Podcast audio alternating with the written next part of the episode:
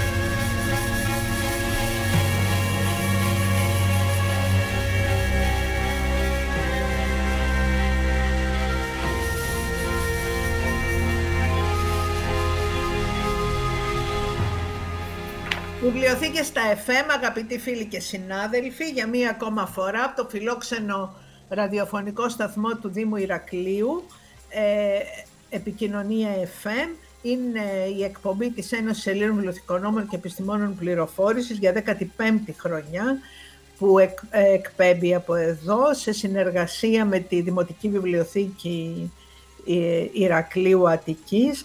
Την εκπομπή επιμαλύνονται και παρουσιάζουν η Μέρη ΚΕΔΕ και η Ανθή Κατσιρίκου. Καλησπέρα σας. Έχουμε σήμερα την τιμή να έχουμε ένα πολύ σημαντικό συγγραφέα μαζί μας με αφορμή τις λέσχες ανάγνωσης της Δημοτικής Βιβλιοθήκης Ιρακλείου Αττικής και την συμμετοχή αυτού του συγγραφέα σε μια από τις λέσχες ανάγνωσης. Μιλάμε για τον κύριο Χρήστο Χωμενίδη. Είναι σε καλησπέρα όλους τους. Καλώς ορίσατε, κύριε Χωμενίδη. Είναι μεγάλη μας τιμή που σας έχουμε. Δικιά μου μεγάλη τιμή. Να είστε καλά. Παρόλο που είστε γνωστός, θα θέλαμε να κάνουμε μία σύνοψη του βιογραφικού σας, μία μικρή σύνοψη.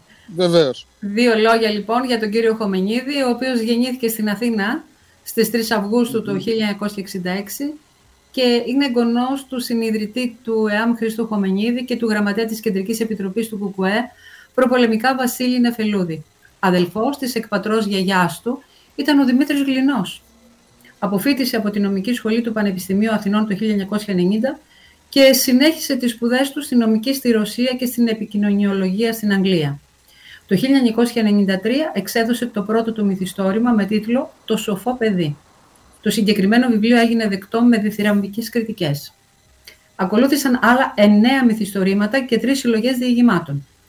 2 μυθιστορήματά του έχουν μεταφραστεί στην γαλλική γλώσσα, 1 στην ιταλική, 2 στην εβραϊκή, όπου το σοφό παιδί βρέθηκε στη λίστα των ευπόλυτων του Ισραήλ, 1 λοιπόν στην τουρκική και 1 συλλογή διηγημάτων στην λιθουανική. Το μυθιστόρημά του «Νίκη» είναι ένα βιβλίο χρονικό μιας οικογένειας και παράλληλα ψηφιδωτό της ιστορίας της Ελλάδας στον 20ο αιώνα. Ο Χρήστος Χωμενίδης έχει καταπιαστεί στα γραπτά του με πολλά και ετερόκλητα θέματα, από τη βιομηχανία του λαϊκού τραγουδιού στη φωνή μέχρι την προομηρική Ελλάδα στο Λόγια Φτερά. Στο μυθιστόρημα Νίκη έχει απονεμηθεί το κρατικό βραβείο λογοτεχνίας, το βραβείο του περιοδικού Αναγνώστης και το βραβείο αναγνωστών Public. Τον Δεκέμβριο του 2021 στη Νίκη απονεμήθηκε το Prix du Livre Européen, Ευρωπαϊκό Βραβείο Μυθιστορήματος. Στο μυθιστόρημα «Ο Φήνικας» έχει απονεμηθεί το βραβείο αναγνωστών Public.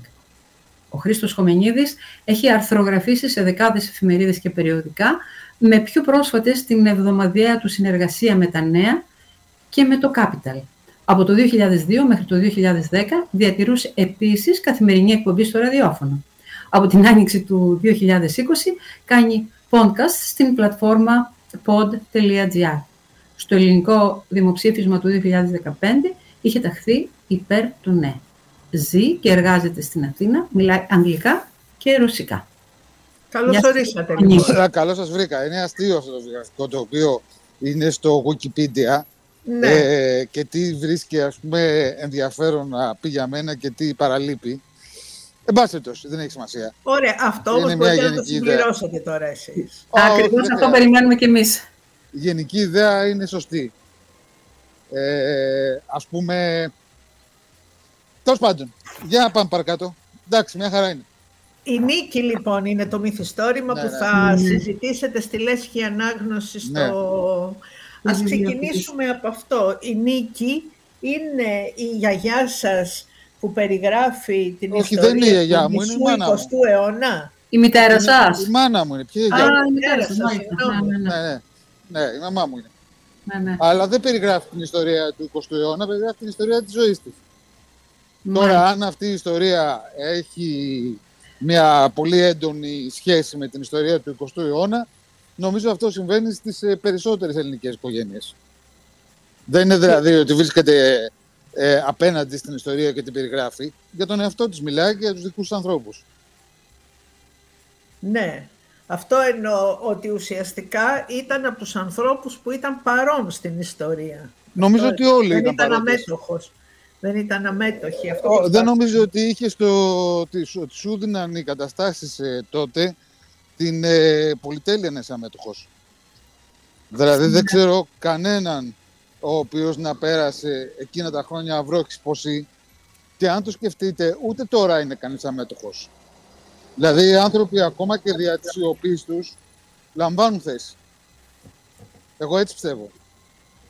Ναι. Δεν υπάρχει κανείς ο οποίος, εκτός αν είναι πάρα πολύ ολιγαρκής ή πάρα πολύ πλούσιος, με εξασφαλισμένο πλούτο, και άρα ας πούμε να μην τον επηρεάζουν τα όσα συμβαίνουν γύρω του.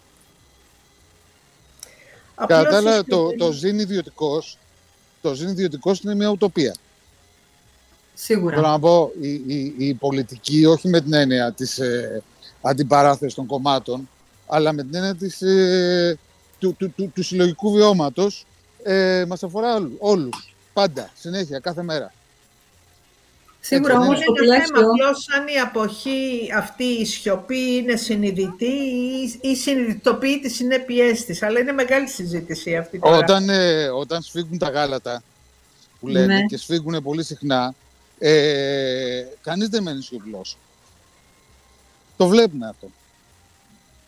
Δηλαδή γι' αυτό και δεν νομίζω ότι οι άνθρωποι οι οποίοι λένε δεν ήξερα, δεν κατάλαβα, ήμουνα χάζευα κτλ. Είναι μάλλον ασυγχώρητοι ή δεν λένε την αλήθεια. Πάντως το κοινωνικοπολιτικό περιβάλλον της Ελλάδας σίγουρα περιγράφεται στο βιβλίο σας ή είναι... Μα ναι, αλλά νομίζω ότι δεν είναι κανένα είδους πρωτοτυπία αυτό, με την έννοια ότι σίγουρα όχι. Σε όλα τα βιβλία περιγράφεται το κοινωνικοπολιτικό περιβάλλον. Δηλαδή... εννοείται. Τι να πω, ας πούμε. Ποιο ακόμα είναι το ιδιαίτερο για σας στη Νίκη? Το ιδιαίτερο για μένα στη Νίκη είναι ότι προσπάθησα να δώσω το δίκιο του καθενός. Δηλαδή, αλλά αυτό δεν είναι ιδιαίτερο. Αυτό είναι το ζητούμενο, το στοίχημα κάθε καλλιτέχνη, σε κάθε αφηγηματικού καλλιτέχνη, σε κάθε που κάνει, είτε είναι βιβλίο, μυθιστόρημα, είτε είναι, ξέρω εγώ, ταινία, θεατρικό έργο. Το θέμα είναι να βρεις το υποκειμενικό βλέμμα του κάθε χαρακτήρα που φτιάχνεις και να ακουστεί η δική του απολογία, ας πούμε. Απολογία όχι με την ότι κατηγορείται απαραίτητα, η δική του θέση. Άποψη, βέβαια. Άποψη, ναι. Άρα και αυτό δεν είναι... είναι ένα βιβλίο γραμμένο με πολύ αγάπη, το οποίο συνάντησε, και αυτό ήταν ένα ευτυχές για μένα γεγονός, την πάρα πολλούς αναγνώστες. Θα μπορούσα να σας ρωτήσω κάτι, κύριε Χωμενίδη? Ό,τι θέλετε. Τα γεγονότα ήταν αυτά που θα σε ενέπνευσαν να γράψετε ή το πρόσωπο ήταν αυτό σε συνάρτηση με τα γεγονότα όπου κινήθηκε την εποχή, δηλαδή? Ήταν η μητέρα σας ή το πρόσωπο που ενέπνευσε ή γενικά η κατάσταση στην οποία έζησε και ο αφηγηματικός τρόπος με τον οποίο μεγαλώσατε, προφανώς, όπως και όλοι μας, από τις αφηγήσεις των γονιών μας που είχαν την τύχη να ζήσουν έντονες κοινωνικές καταστάσεις. Αμφότερα. Νομίζω ότι είναι τα δύο πλέκονται μεταξύ τους. Ναι. Με την έννοια ότι οι άνθρωποι είναι προϊόντα των συνθηκών και των καιρών τους. Προφανώς τα πρόσωπα αυτά όλα, τα που είναι... Βέβαια πρόκειται για μυθιστόρημα, έτσι. Ναι, δηλαδή δεν είναι ένα ντοκιμαντέρ, δεν είναι μια ιστορική πραγματεία. Τα πρόσωπα αυτά τα οποία είναι αντανακλάσεις προσώπων, είναι αντανακλές προσώπων τα οποία ήξερα και αγαπούσα πάρα πολύ. Δηλαδή, οι παππούδες μου, οι γιαγιάδες μου, οι θείες μου, οι θείοι μου, οι γονείς μου. Αλλά αυτό συμβαίνει, ξέρετε,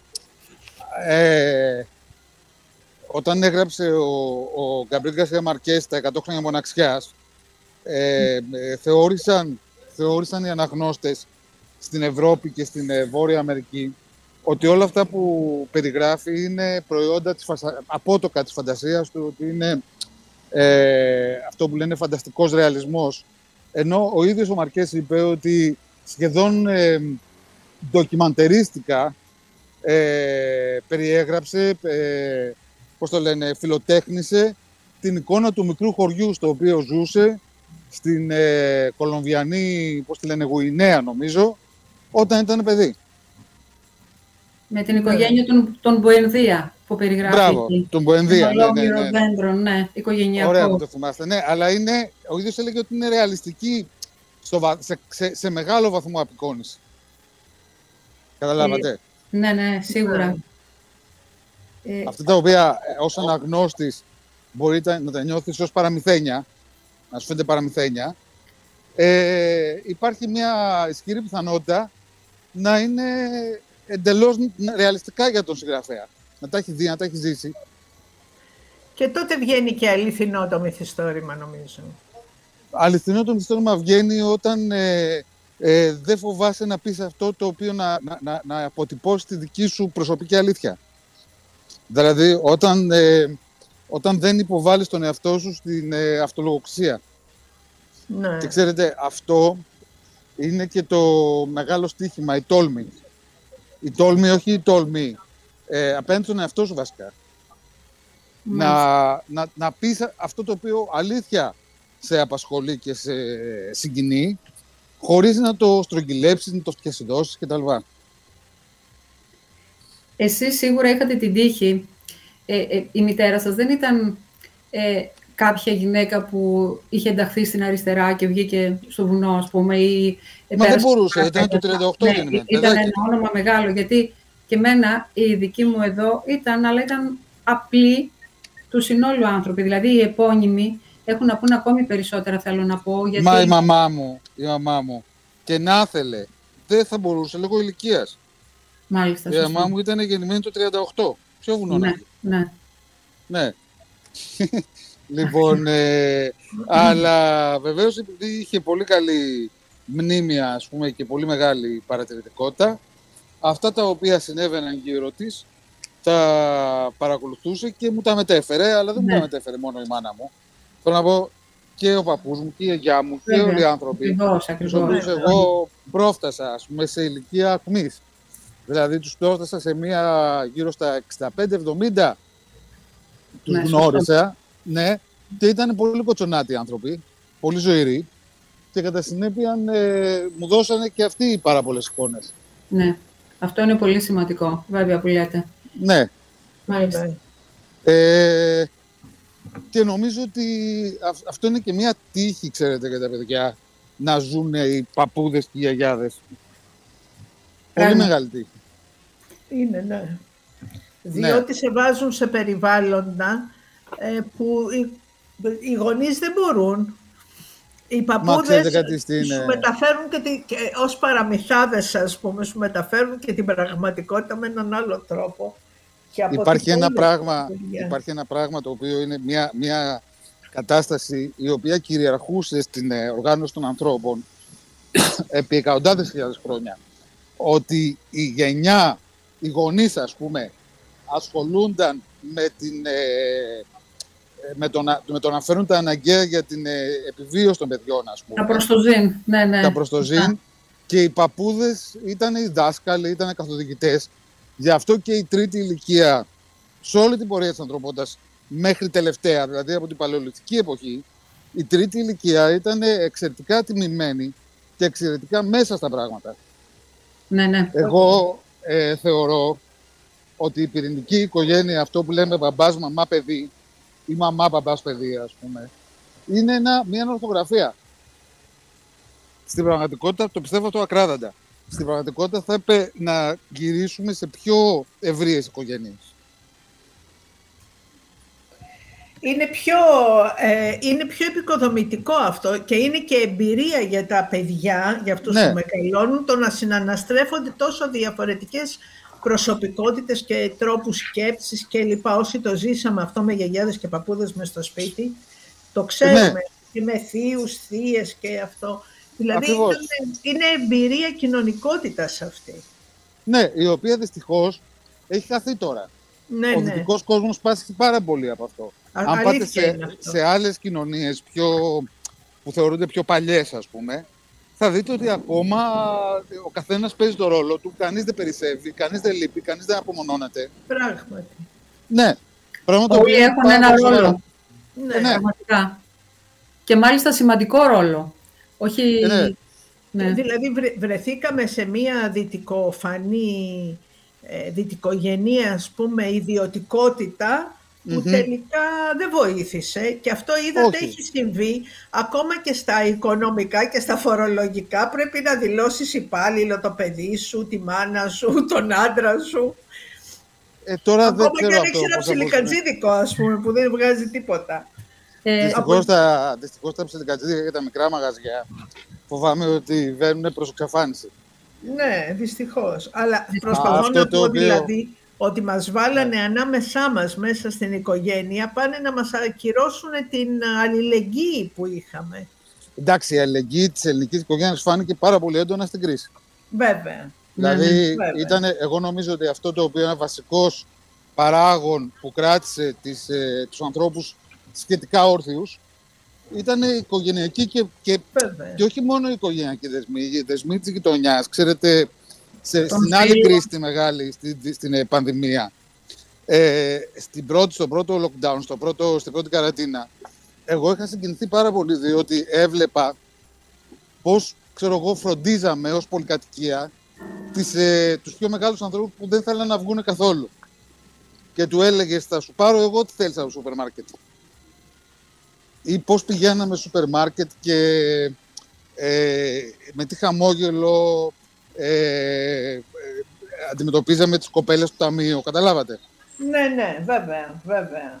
Ο ένας βοηθούσε τον άλλον, ναι. Εκεί ήταν ένα crash test. Έχω μια ερώτηση να σας κάνω. Όντως, την πρώτη δημοτικού επισκεφτήκατε στις φυλακές κάποιον συναγωνιστή του παππού σας? Όχι, τον παππού μου επισκέφτηκα. Γιατί ο παππούς σας ήταν? Ναι, καλέ. Στις φυλακές Οροπού, κάπου το διάβασα αυτό, δεν θυμάμαι πού ακριβώς. Νομίζω πριν, όχι στην Πρωτοδημοτικού, στο νηπιαγωγείο πρέπει να ήταν. Ακόμη πιο μικρός. Διότι εγώ πήγα πρώτη δημοτικού το 1972-1973 και ο παππούς μου, όλοι αυτοί, είχε δώσει ο Παπαδόπουλος μια αμνηστία νομίζω το 1971. Ναι. Άρα πρέπει να είναι το 1971, το 1970, ξέρω εγώ. Ναι, και μάλιστα αυτό είχε πλάκα γιατί ήταν από τις πρώτες αναμνήσεις μου. Που το επισκεπτήριο ήταν ανοιχτό για τα παιδάκια. Δηλαδή, οι μεγάλοι δεν μπορούσαν να κάνουν επισκεπτήριο. Οπότε πηγαίνανε οι μεγάλοι με τα παιδάκια και αφήναν τα παιδάκια μπαίναν μέσα στις φυλακές. Στον Οροπό επαναλαμβάνονταν αυτό. Ναι. Και εμένα μου είχαν πει για να με τρομάξουνε ότι ο παππούς μου δουλεύει στη τράπεζα. Δηλαδή, τα κάγκελα αυτά είναι κάγκελα τραπέζης. Λοιπόν... Αλλά μπαίνω μέσα, ας πούμε. Ήταν νομίζω με τον Λεωνίδα Κυρκό. Δεν θυμάμαι ποιον ήταν. Με κάποιους τέτοιους ηγετικά, ας πούμε, στελέχη της αριστεράς. Και μου δώσανε καραμέλες και τα λοιπά. Αλλά τους είδα εγώ που ήταν με τις πιζάμες. Και λέω δεν μπορεί να είναι στη φυλακή με τις πιζάμες, στην τράπεζα να δουλεύουν με τις πιζάμες. Και μου λέγανε εκ των υστέρων, το κατάλαβα μόνος μου ότι δεν πρόκειται για τράπεζα αλλά για φυλακή. Εντάξει, βερή εμπειρία, για ένα τόσο μικρό παιδί, ναι, δεν το συζητώ. Δεν ήταν μια τραυματική εμπειρία. Όχι. Αν αυτό λέτε. Ήταν μια χαριτωμένη εμπειρία. Σαν εμπειρία, απλά, δεν αναγκάνω ανάλυση καμία, απλά αυτό... Ήταν μια χαριτωμένη εμπειρία. Μάλιστα. Δηλαδή, εντάξει, ξέρεις κάτι, επειδή έμενα πάντα και στο κέντρο της Αθήνας, στην Κυψέλη συγκεκριμένα, έχω έρθει σε επαφή, δηλαδή πολλές φορές ένιωθα ότι η ιστορία διαδραματίζεται δίπλα μου, κυριολεκτικά δίπλα μου. Θέλω να πω το Πολυτεχνείο, το θυμάμαι, ήμουν αυτόπτης μάρτυρας. Διότι βρεθήκαμε με τη μαμά μου στην Πατησίων, που μέναμε δίπλα δηλαδή, και είδα τους φοιτητές μέσα στο Πολυτεχνείο και που γράφανε συνθήματα με σπρέι πάνω σε ένα τρόλεϊ. Ξέρεις τώρα. Θυμάμαι πολύ έντονα τη μεταπολίτευση. Θυμάμαι πολύ έντονα. Ναι, δηλαδή αυτά δεν τα διάβαζα κάπου. Ούτε παρακολουθούσα τηλεόραση. Τα βλέπα να εκτελήσονται γύρω μου. Ναι, ναι. Ναι, αλλά νομίζω ότι και τώρα είναι λίγο πολύ έτσι, όχι. Τώρα νομίζω έχουν αλλάξει. Σε εμάς είναι διαφορετικά. Σε μερικά πράγματα είναι λιγότερο σαφή τα όρια. Υπάρχει μια ασαφής κατάσταση τώρα πια. Ευτυχώς τα τελευταία χρόνια στην Ελλάδα δεν έχουμε πολύ έντονα τέτοια γεγονότα. Ναι. Δηλαδή περνάμε ένα διάστημα όπου βρισκόμαστε σε μια, πώς το λένε, κανονικότητα λίγο πολύ. Απ' την άλλη, η κοινωνία των πολιτών, με την οποία από όσο βλέπω, διαβάζω, έχετε ασχοληθεί, δεν παράγει πολιτική όπως εκείνα τα χρόνια. Γιατί τότε ποιος παράγει πολιτική? Συγγνώμη. Δηλαδή, τότε ποιος παράγει πολιτική, λέω. Ξέρετε πόσοι είχαν πάει φυλακή, εξορία, επιφούντας, 6.500 άνθρωποι. Υπάρχει αναλυτικός κατάλογος. Ναι. Από τα 9 εκατομμύρια πόσα ήμασταν. Οι κοινότητες όμως, και δεν εννοώ ξεκοριστά, κουκουέκου, εσωτερικού κτλ. Οι κοινότητες παρήγαγαν πολιτική τότε. Ακόμη και το φοιτητικό κίνημα παρήγαγε η πολιτική. Σήμερα δεν ξέρω αν παράγει κανείς πολιτική. Μην εξειδανικεύετε το παρελθόν. Αυτό είναι λάθος. Και σας το λέω με όλο τον σεβασμό. Δηλαδή, σας πιστεύω. Ναι, θέλω να πω ότι και σήμερα οι νέοι, πολύ νέοι άνθρωποι και σκέπτονται και παράγουν πολιτική. Μπορεί η πολιτική να μην είναι σε επίπεδο κομματικοποίησης ή στοίχησης πίσω μια σημαία. Εντάξει, αλλά υπάρχει και μια μεγαλύτερη κρίση εκπροσώπησης, δεν είναι? Αυτά έχει η δημοκρατία. Δηλαδή, τι κρίση εκπροσώπησης? Τι εννοούμε τώρα? Ότι δηλαδή παλιά ήταν εξαιρετικοί βουλευτές, για παράδειγμα. Η σύνθεση της Βουλής των Ελλήνων ήταν καλύτερη από τη σήμερα. Εγώ ξέρω ότι πριν από τη δικτατορία, δηλαδή πριν από το 67, παίζανε καρεκλιές μες στη Βουλή. Αυτό δεν το καταλαβαίνω. Πετάγανε στον άλλο καρέκλες. Και ήταν ούκολοι μπαστουνόβλαχοι, ας πούμε, οι οποίοι παίρναν την ψήφο έναντι ρουσφετιών και κάναν την καριέρα τους. Σιγά.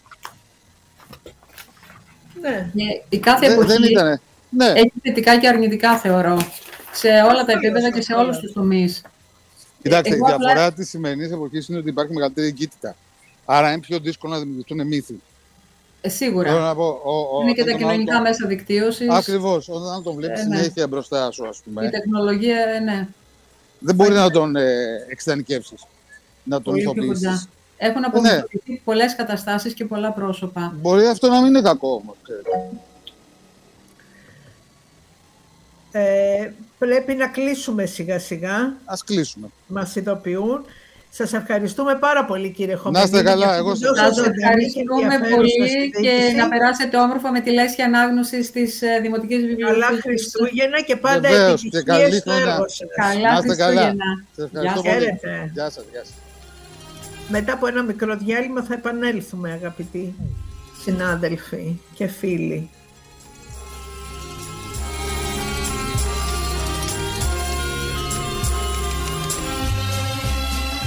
Επικοινωνία 94 FM. Δελτίο τοπικής αυτοδιοίκησης.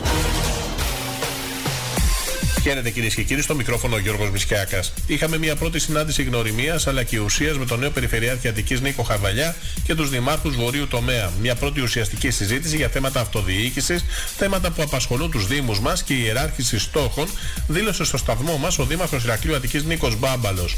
Ο ίδιος πρόσθεσε πως ο κύριος Χαρδαλιάς γνώριζε τα θέματα, ενώ το ραντεβού ανανεώθηκε για μετά τις γιορτές, αυτή τη φορά στο Δημαρχείο της πόλης.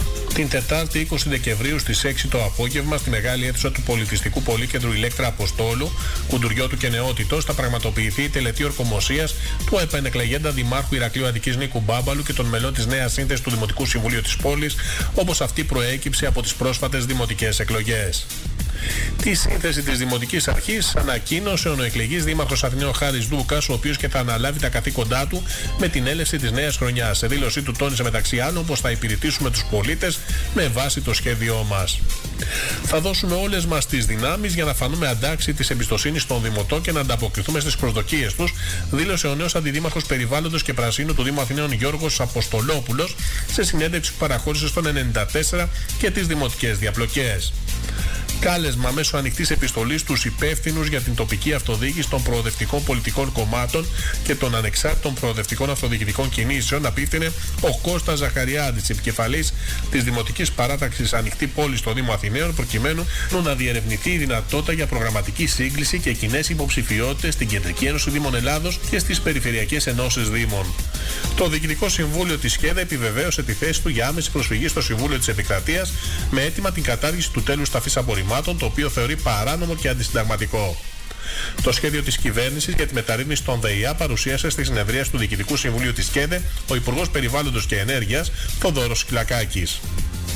Ο πρόεδρος της ΚΕΔΕ, Λάζαρος Κυρίζογλου, χαρακτήρισε πολύ θετικό το γεγονός ότι η πολιτική ηγεσία του ΙΠΕΝ δεν έρχεται με έτοιμο σχέδιο νόμου και να ζητήσει απλά τη γνώμη της τοπικής αυτοδιοίκησης, αλλά προσέρχεται με διάθεση να συζητήσει εξ αρχής το ζήτημα αυτό. Σε κάθε περίπτωση, τόνισε, η ΚΕΔΕ θα προσέλθει σε διάλογο με δικό της ολιστικό επιχειρησιακό σχέδιο διαχείρισης των υδάτων, το οποίο δεν θα αφορά μόνο στο πόσιμο νερό, αλλά και αυτό της άρδευσης. Την πρόθεση του Πράσινου Ταμείου να υπάρξει θεσμοθετημένη συνεργασία με την ΚΕΔΕ για τα χρηματοδοτικά προγράμματα κατέθεσε ο πρόεδρος Γιάννης Ανδρουλάκης, ο οποίος παραβρέθηκε στη συνεδρίαση του Διοικητικού Συμβουλίου της ΚΕΔΕ.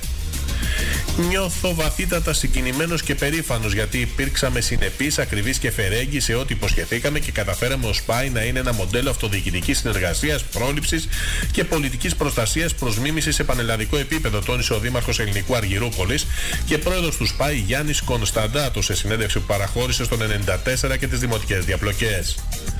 Οι εθνικές και οι αυτοδιοικητικές εκλογές τελειώσανε και ήρθε η ώρα να αναλάβουν τις ευθύνες τους. Έχουμε την υποχρέωση μόνιμων προσλήψεων, δήλωσε στο σταθμό μας ο πρόεδρος της ΠΟΕΟΤΑ Νίκος Τράκας, με αφορμή την απεργία που έχουν κηρύξει οι εργαζόμενοι των Δήμων.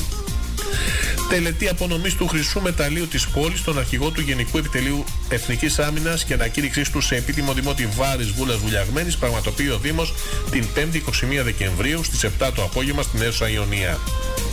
Με συμμετοχή των νέων δημάρχων των περιφερειών Θεσσαλίας και Στερεάς Ελλάδος πραγματοποιείται η τελευταία ενημερωτική διημερίδα της ΚΕΔΕ για τους νεοεκλεγμένους ερετούς που διοργανώνει σε συνεργασία με την ΕΤΑ. Εκτεταμένες εργασίες ενίσχυσης πρασίνου, αναβάθμιση των υποδομών του πάρκου αλλά και τη δημιουργία μιας νέας σύγχρονης και ασφαλούς παιδικής χαράς περιλαμβάνει η ολική ανάπλαση στο πάρκο Δρακοπούλου, η οποία ολοκληρώθηκε στο Δήμο Αθηναίων. 16 έλατα των Χριστουγέννων, ένα για κάθε δημοτικό σχολείο της πόλης, αφιερωμένα στα παιδιά, φυτεύει στο κτήμα Φίξ ο Δήμος Ιρακλείου Αττικής. Την Κυριακή 17 Δεκεμβρίου από τις 11 το πρωί, ο Δήμαρχος της πόλης Νίκος Μπάμπαλος μαζί με τους ανθρώπους του Δήμου και τους μαθητές και τις μαθήτες από τα δημοτικά του Ηρακλείου θα υποδεχθούν και θα φυτεύσουν φυσικά έλατα, τα οποία στη συνέχεια θα υιοθετήσουν τα παιδιά, δίνοντάς τους ονόματα από ανθρώπινες αξίες όπως αγάπη, ελπίδα, φιλία, αφήνοντάς τα κληρονομιά στο πάρκο Φίξ και για τις γενιές που θα ακολουθήσουν. Με τους δημάρχους του Βόρειου τομέα συναντήθηκε ο νέος Περιφερειάρχης Αττικής Νίκος Χαρδαλιάς σε συνέχεια των ενημερωτικών επαφών του με τους δημάρχους του Λεκανοπεδίου. Δεν έχω χρήσμα, αλλά στήριξη της Νέας Δημοκρατίας, δήλωσε στο σταθμό μας ο πρόεδρος της ΚΕΔΕ Λάζαρος Κυρίζογλου μετά τη σχετική ανακοίνωση του κυβερνώντος κόμματος για τις εκλογές στην ΚΕΔΕ. Χρειαζόμαστε μια ισχυρή, οικονομικά ανεξάρτητη τοπική αυτοδιοίκηση που θα αξιοποιεί και θα αναδεικνύει τα συγκριτικά πλεονεκτήματα κάθε περιοχής και θα διαμορφώνει μια νέα σχέση με τον πολίτη, ανέφερε ο πρόεδρος του ΠΑΣΟΚ Νίκος Ανδρουλάκης στην ομιλία του στην εκδήλωση για την αυτοδιοίκηση που διοργάνωσε το Ινστιτούτο InSocial και στην οποία έδωσαν το παρόν εκλεγμένοι περιφερειάρχες, δήμαρχοι και στελέχοι της αυτοδιοίκησης που υποστήριξε το ΠΑΣΟΚ. Θα προτιμούσα ο πρόεδρος της ΚΕΔΕ να είναι επιλογή των δημάρχων και όχι ο εκλεκτός των κομμάτων, δήλωσε ο Δήμαρχος Βάρης Βούλας Βουλιαγμένης Γρηγόρης Κωνσταντέλος σε συνέντευξη που παραχώρησε στον 94 και τις δημοτικές διαπλοκές με αφορμή την ανακοίνωση στήριξης του Λάζαρου Κυρίζογλου από τη Νέα Δημοκρατία. Η ΠΟΕΟΤΑ καταγγέλει τον απερχόμενο δήμαρχο Νέας Φιλαδέλφειας Νέας Καλκιδόνας Γιάννη Βούρο για καθεστωτική νοοτροπία και διώξεις σε βάρος των εργαζομένων του Δήμου του.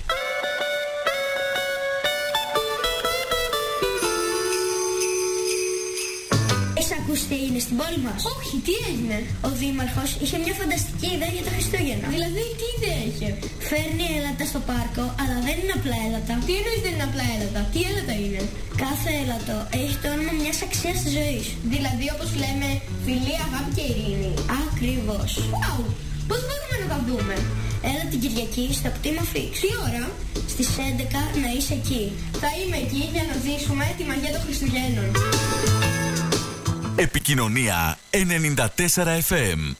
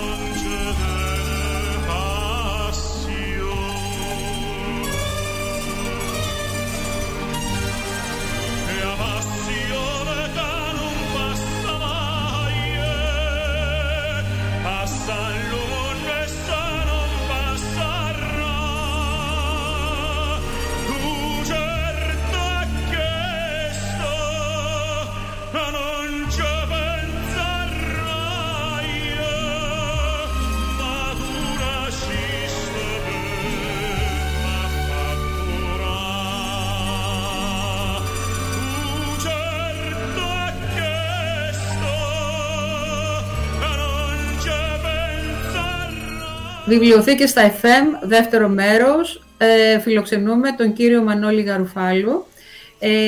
Έχουμε την τιμή να τον έχουμε απόψε μαζί μας. Την εκπομπή παρουσιάζουν η Ανθή Κατσιρίκου και η Μέλισσα ΚΕΔΕ. Πολύ ωραία. Θα σας παρακαλούσα να ακούσετε μια μικρή ανακοίνωση. Η Άντεος Δημόσια Βιβλιοθήκη Αταλάντης από 18 Δεκεμβρίου, ημέρα Δευτέρα και ώρα 6. Αρχίζει ένα μπαζάρ βιβλίου για την ενίσχυση του κοινωνικού παντοπολίου και του κοινωνικού φαρμακείου του Δήμου Λοκρών. Το διοργανώνουν η Άντειος Δημόσια Βιβλιοθήκη σε συνεργασία με το Πολιτιστικό Κέντρο Οπουντίων και την Κινηματογραφική Λέσχη Αταλάντης. Φέτος είναι η 10η χρονιά που γίνεται το μπαζάρ αυτό και θα διαρκέσει έως τις 8 Ιανουαρίου. Είναι πραγματικά ένας πόλος έλξης και για τη βιβλιοθήκη, αλλά πάνω απ' όλα είναι ένας τρόπος συνεισφοράς και συμμετοχής αυτές τις ημέρες στο κοινωνικό σύνολο και στην τοπική κοινωνία της Λοκρίδας. Το λόγο έχει ο κύριος Γαρουφάλου, καλώς ήρθατε, καλησπέρα σας, ο οποίος είναι... Αναπληρωτής καθηγητής διευθυντής του Ερευνητικού Εργαστηρίου Μεταδεδομένων Διαχείρισης Πληροφοριών και Δεδομένων με τα Data Lab Central Grid και διευθυντής του προγράμματος διδακτορικών σπουδών του Τμήματος Βιβλιοθηκονομίας, Αρχαιονομίας και Συστημάτων Πληροφόρησης της Σχολής Κοινωνικών Επιστημών του Διεθνούς Πανεπιστημίου της Ελλάδος. Έχει διατελέσει πρόεδρος και αναπληρωτής πρόεδρος του τμήματος, διδάσκει μεταξύ άλλων τα μαθήματα διαχείρισης συλλογών πληροφοριών και ερευνητικών δεδομένων, ψηφιακές βιβλιοθήκες, ψηφιακά αρχεία και καταθετήρια και μεταδεδομένα, ανοιχτά συνδεδεμένα δεδομένα και οντολογίες. Έχει επιμεληθεί στην ελληνική γλώσσα τα βιβλία «Ανάπτυξης και διαχείρισης συλλογών βασικές αρχές» και το «Μεταδεδομένα» της American Library Association από τις εκδόσεις Δίσιγμα. Είναι μέλος του Γενικού Συμβουλίου Βιβλιοθηκών του Υπουργείου Παιδείας, Θρησκευμάτων και Αθλητισμού, πρόεδρος του Διεθνούς Συνεδρίου με τα Data and Semantics Research και έχει επιμεληθεί 10 βιβλία του με τον εκδοτικό οίκο Springer. Επίσης, είναι editor-in-chief στο περιοδικό International Journal of Metadata Semantics and Ontologies της InterScience και editor στο περιοδικό Data Technologies and Applications της Emerald. Έχει εκδώσει, παρουσιάσει και επιμεληθεί πάνω από 120 εργασίες και μελέτες. Είναι μέλος της ομάδας έργου μέλος Μουσικές Ελληνικές Οπτικοακουστικές Συλλογές και Project Manager του Ευρωπαϊκού Έργου Digital Competence and Information Literacy for Librarians. Κύριε Γαρουφάλου, καλωσορίσατε στην εκπομπή μας, αγαπητέ Μανώλη. Από πού να αρχίσουμε? Από το Πανεπιστημιακό Εργαστήριο Μεταδεδομένων. Λοιπόν, να καλησπερίσω και εσάς και τους ακροατές σας. Ευχαριστώ για την πρόσκληση. Εγώ φόρεσα την κόκκινη μου μπλούζα γιατί πλησιάζουν τα Χριστούγεννα. Είμαστε μια εβδομάδα μακριά και ειλικρινά ευχαριστώ για την πρόσκληση. Η εκπομπή σας ακούω ότι κάνει πάταγο. Έχει ανέβει πάρα πολύ, ακούω τους συναδέλφους που την παρακολουθούν διαδικτυακά και πριν από μένα είχατε έναν καταπληκτικό συγγραφέα που τον αγαπώ πάρα πολύ, αγαπώ τη γραφή του, οπότε χάρηκα που άκουσα και την ζωντανή σας συζήτηση. Ας ξεκινήσουμε από το εργαστήριο. Ας ξεκινήσουμε από το εργαστήριο, το οποίο είναι ένα καινούριο εργαστήριο. Το δημιουργήσαμε με πολύ αγάπη στο τμήμα. Είναι το πρώτο μας ερευνητικό εργαστήριο. Ονομάζεται Μεταδεδομένα, το εργαστήριο μεταδεδομένων, διαχείρισης πληροφοριών και δεδομένων, αλλά το μεταδεδομένων, το δεδομένα είναι με κεφαλαίο, κυρίως γιατί θέλουμε να δώσουμε έμφαση στα δεδομένα, στη διαχείριση των δεδομένων. Και είμαστε στην αρχή και αυτή η αρχή έρχεται σε αυτό το εργαστήριο και με τη διαχείριση ενός ευρωπαϊκού προγράμματος που το ανέφερε Ανθή, να μιλάμε στον ελληνικό, γνωριζόμαστε πάρα πολλά χρόνια, στο τέλος λέγοντας όλα αυτά τα καλά λόγια για μένα. Οπότε ξεκινάει αυτό το ερευνητικό εργαστήριο και με ένα ευρωπαϊκό πρόγραμμα, με πολλές ιδέες, με πολλά πράγματα που σχεδιάζουμε να κάνουμε. Θέλετε να σας πω κάποια πράγματα για γενικά για τα ερευνητικά εργαστήρια και τι ακριβώς κάνουν και τι σκοπεύουμε εμείς να κάνουμε? Τι σκοπεύετε εσείς, διότι θέλουμε να πούμε και για τους διδάκτορες που θα ακολουθήσουν και ο χρόνος μας είναι περιορισμένος. Ωραία. Θα σας πω ότι το ερευνητικό εργαστήριο έχει ως σκοπό να εξυπηρετεί ερευνητικές και διδακτικές ανάγκες στο ευρύτερο γνωστικό αντικείμενο των ψηφιακών βιβλιοθηκών και των αποθετηρίων δεδομένων, των αρχείων, των μουσείων, των μεταδεδομένων. Διαχειρίζεται θέματα διαχείρισης γνώσης και πληροφοριών, ανάπτυξης και οργάνωσης διαχείρισης συλλογών και οι δραστηριότητες του έχουν να κάνουν με ένα ευρύ φάσμα θεμάτων που άπτονται της βιβλιοθηκονομίας, της πληροφόρησης και της αρχαιονομίας. Και σκοπός του εργαστηρίου είναι να είναι η πλατφόρμα μέσα από την οποία νέοι συνάδελφοι αλλά και μέλη του τμήματος να δημιουργήσουν έργα, να διεξάγει το εργαστήριο μέσα από τα μέλη του έρευνα, να καλύψει τις ερευνητικές ανάγκες του τμήματος και φυσικά μέσα από όλες αυτές τις δράσεις να ενισχύσει τόσο το θεωρητικό όσο και το πειραματικό εφαρμοσμένο κομμάτι των διδακτικών αναγκών και των γνωστικών αντικειμένων του τμήματος. Φυσικά, στο τέλος, οι στόχοι είναι να δημιουργήσουμε μέσα από το εργαστήριο, μάλλον να προτείνουμε νέα μαθήματα στο τμήμα, να δημιουργήσουμε ελκυστικά προγράμματα πρώτου και δεύτερου κύκλου σπουδών στο τμήμα, δηλαδή και σε μεταπτυχιακό επίπεδο, να αναβαθμίσουμε τις μεθόδους διδασκαλίας, αλλά να παράξουμε και συνεργασίες. Ήδη το εργαστήριο έχει αναπτύξει συνεργασίες, τις οποίες τις επεκτείνουμε. Σε μια πρώτη φάση έχει αναπτύξει κάποιες συνεργασίες στο χώρο της Θεσσαλονίκης και θέλουμε σιγά σιγά αυτές τις συνεργασίες να τις επεκτείνουμε τόσο στην Ελλάδα όσο και στο εξωτερικό. Αυτός ήταν ο λόγος που ταξίδεψα στην Κύπρο και έκανα συναντήσεις με πάρα πολλούς συναδέλφους εκεί, κυρίως από ακαδημαϊκές βιβλιοθήκες, για να κάνουμε, για να αυξήσουμε, να μεγαλώσουμε αυτή τη βεντάλια των συνεργασιών. Και εδώ έρχεται και μια πρόταση, Ανθή, προς την Ένωση Ελλήνων Βιβλιοθηκονόμων. Με χαρά να την ακούσουμε. Να κάνουμε ένα MOU, να κάνουμε ένα πρωτόκολλο συνεργασίας μεταξύ του εργαστηρίου και της Ένωσης, ώστε αυτό θα μας δώσει τη δυνατότητα πιο επίσημα, πιο θεσμικά, να οργανώνουμε μαζί εκδηλώσεις, να οργανώνουμε μαζί σεμινάρια, ίσως να συμμετέχουμε στα συνέδριά σας πιο έτσι θεσμικά, γιατί όχι να... Ενεργά είμαστε ούτως ή άλλως, το αποδείξαμε κιόλας στην πράξη όταν κατεβήκαμε μια πολύ μεγάλη... Φέρατε μέχρι και φοιτητές. Και φοιτητές και...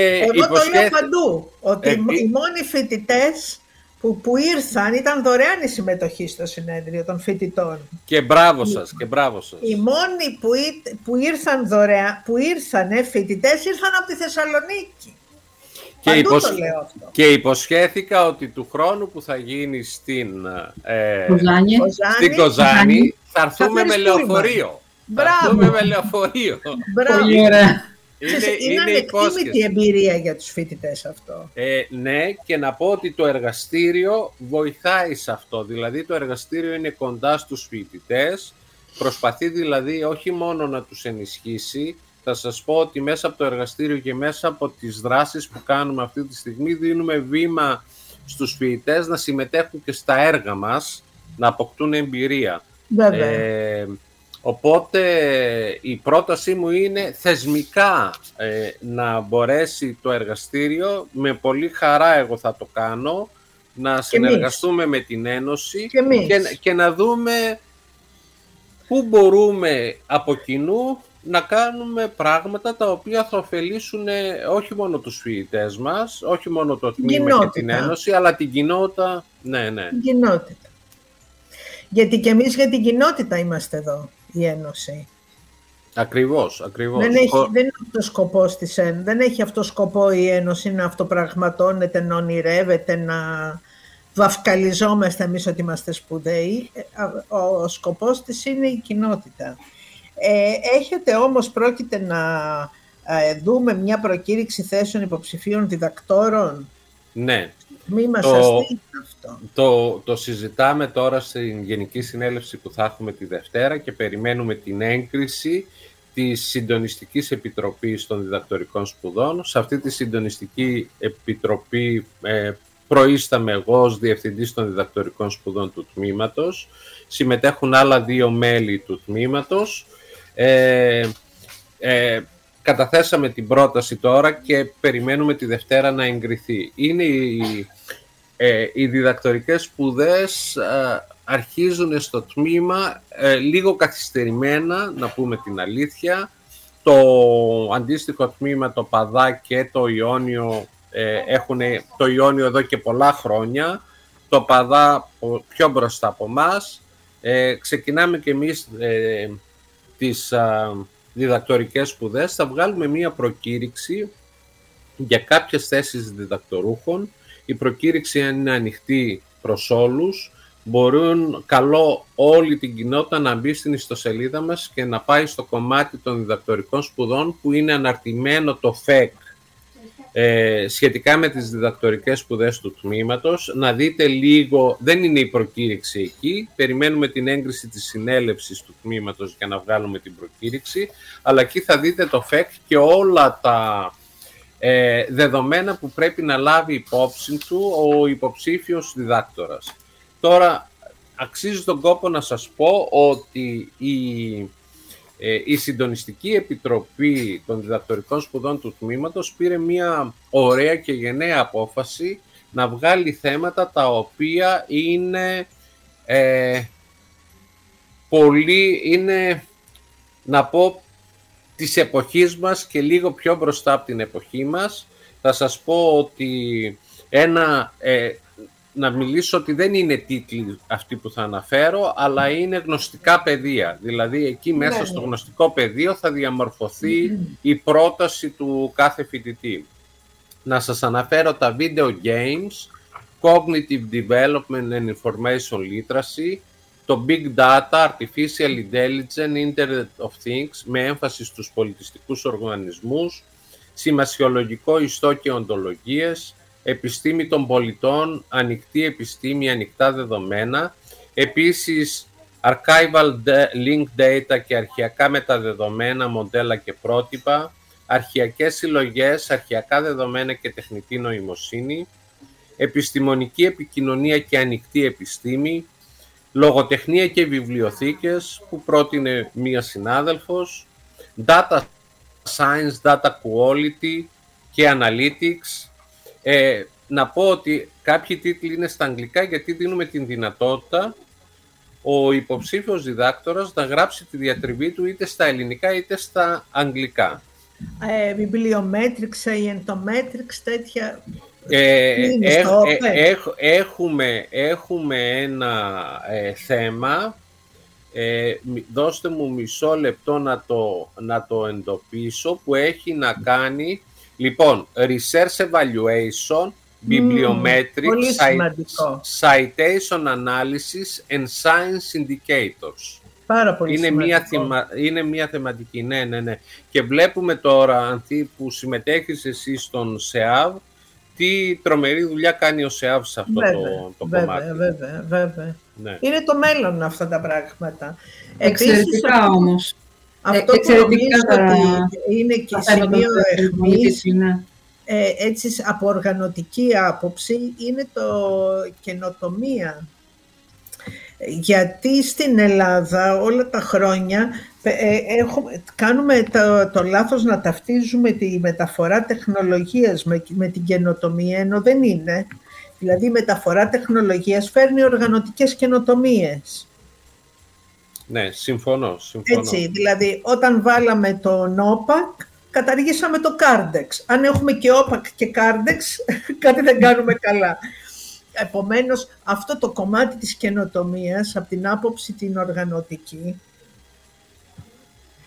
και το τι σημαίνει για δεξιότητες, για νέους ρόλους, για όλα αυτά, αυτό νομίζω είναι σημαντικό, και το HR. Ναι, νομίζω ότι καλύπτουμε ένα αρκετά μεγάλο μέρος των σύγχρονων αναγκών. Ναι.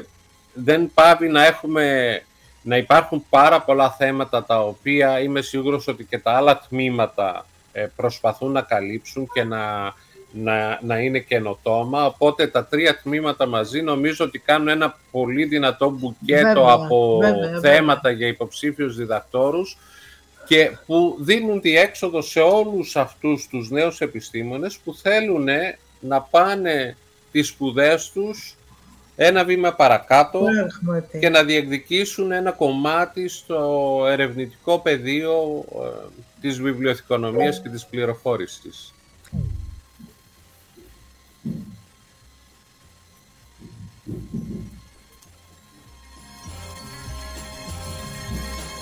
Λοιπόν, αν θέλετε εδώ, δεν ξέρω αν ακούγομαι. Θα μπορούσα να σας ρωτήσω κάτι όσον αφορά τις βιβλιοθήκες, με την ευκαιρία κύριε καθηγητά, σχετικά με την στελέχωσή τους. Εγώ μιλάω για τις θέσεις που ήδη τελειώνουν τα παιδιά, παίρνουν από ό,τι μου είπατε κάποια μεταπτυχιακά, κάποια διδακτορικά κλπ. Πέρα από το ερευνητικό καθαρά κομμάτι, την πορεία, την ακαδημαϊκή που πιθανόν θα ακολουθήσουν οι συνάδελφοι, εσείς πιστεύετε ότι οι υποστελεχωμένες βιβλιοθήκες θα μπορούσαν κάποια στιγμή να έχουν την τύχη κάποιοι από αυτούς τους συναδέλφους να βρεθούν και σε θέσεις σημαντικές και θέσεις που θα μπορούν να χαράξουν μια πολιτική στις βιβλιοθήκες και να πάμε λίγο παραπέρα, κυρίως στις δημόσιες? Σίγουρα. Κοιτάξτε, είναι δεδομένο ότι οι βιβλιοθήκες μας όλες είναι υποστελεχωμένες. Το συνέδριο της Ένωσης το απέδειξε όταν συνάδελφοι από όλες τις δημόσιες κυρίως βιβλιοθήκες και δημοτικές φωνάζανε ότι θέλουμε βοήθεια. Εκεί που δουλεύουν 10 άτομα, βλέπουν ότι και τα 10 θα συνταξιοδοτηθούν τα επόμενα 5-7 χρόνια και θέλουν νέους συναδέλφους. Επίσης, οι προσπάθειες των τμήματων είναι να δημιουργούν τους αυριανούς επιστήμονες, τους αυριανούς εργαζόμενους, και όταν δεν προκυρήσονται θέσεις, είναι σαν να μην υπάρχει ρόλος σε εμάς. Θέλω να πω ότι μπορούμε να το ρυθμίσουμε μαζί, να βρούμε δρόμους. Εκεί ήθελα να πω. Αλλά από το κοντρόλ ότι τελειώνει ο χρόνος μας. Τότε να Ανθή, με την καινούργια χρονιά να ανανεώσουμε νέα συνάντηση και να μιλήσουμε λίγο για το μέλλον του επαγγέλματος στην Ελλάδα. Ακριβώς αυτό. Θα ήταν... Και ευκαιρίες που μπορούν να ανοίξουν. Έτσι. Ωραία. Ευχόμαστε καλά Χριστούγεννα. Καλά Χριστούγεννα σε όλους. Πρώτο ο Θεός, με 2 νέα θέματα. Ευχαριστούμε πολύ Μανώλη. Ευχαριστώ πολύ. Καλά Χριστούγεννα. Καλή χρονιά. Να είστε καλά. Ευχαριστούμε και τον ηχολήπτη μας, τον κύριο Ευάγγελο, που μας υποστηρίζει. Καλές γιορτές συνάδελφοι, αν δεν είστε την άλλη Παρασκευή. Εμείς θα είμαστε εδώ. Χαίρετε. Γεια σας, καλό βράδυ. Γεια σας, καλό βράδυ.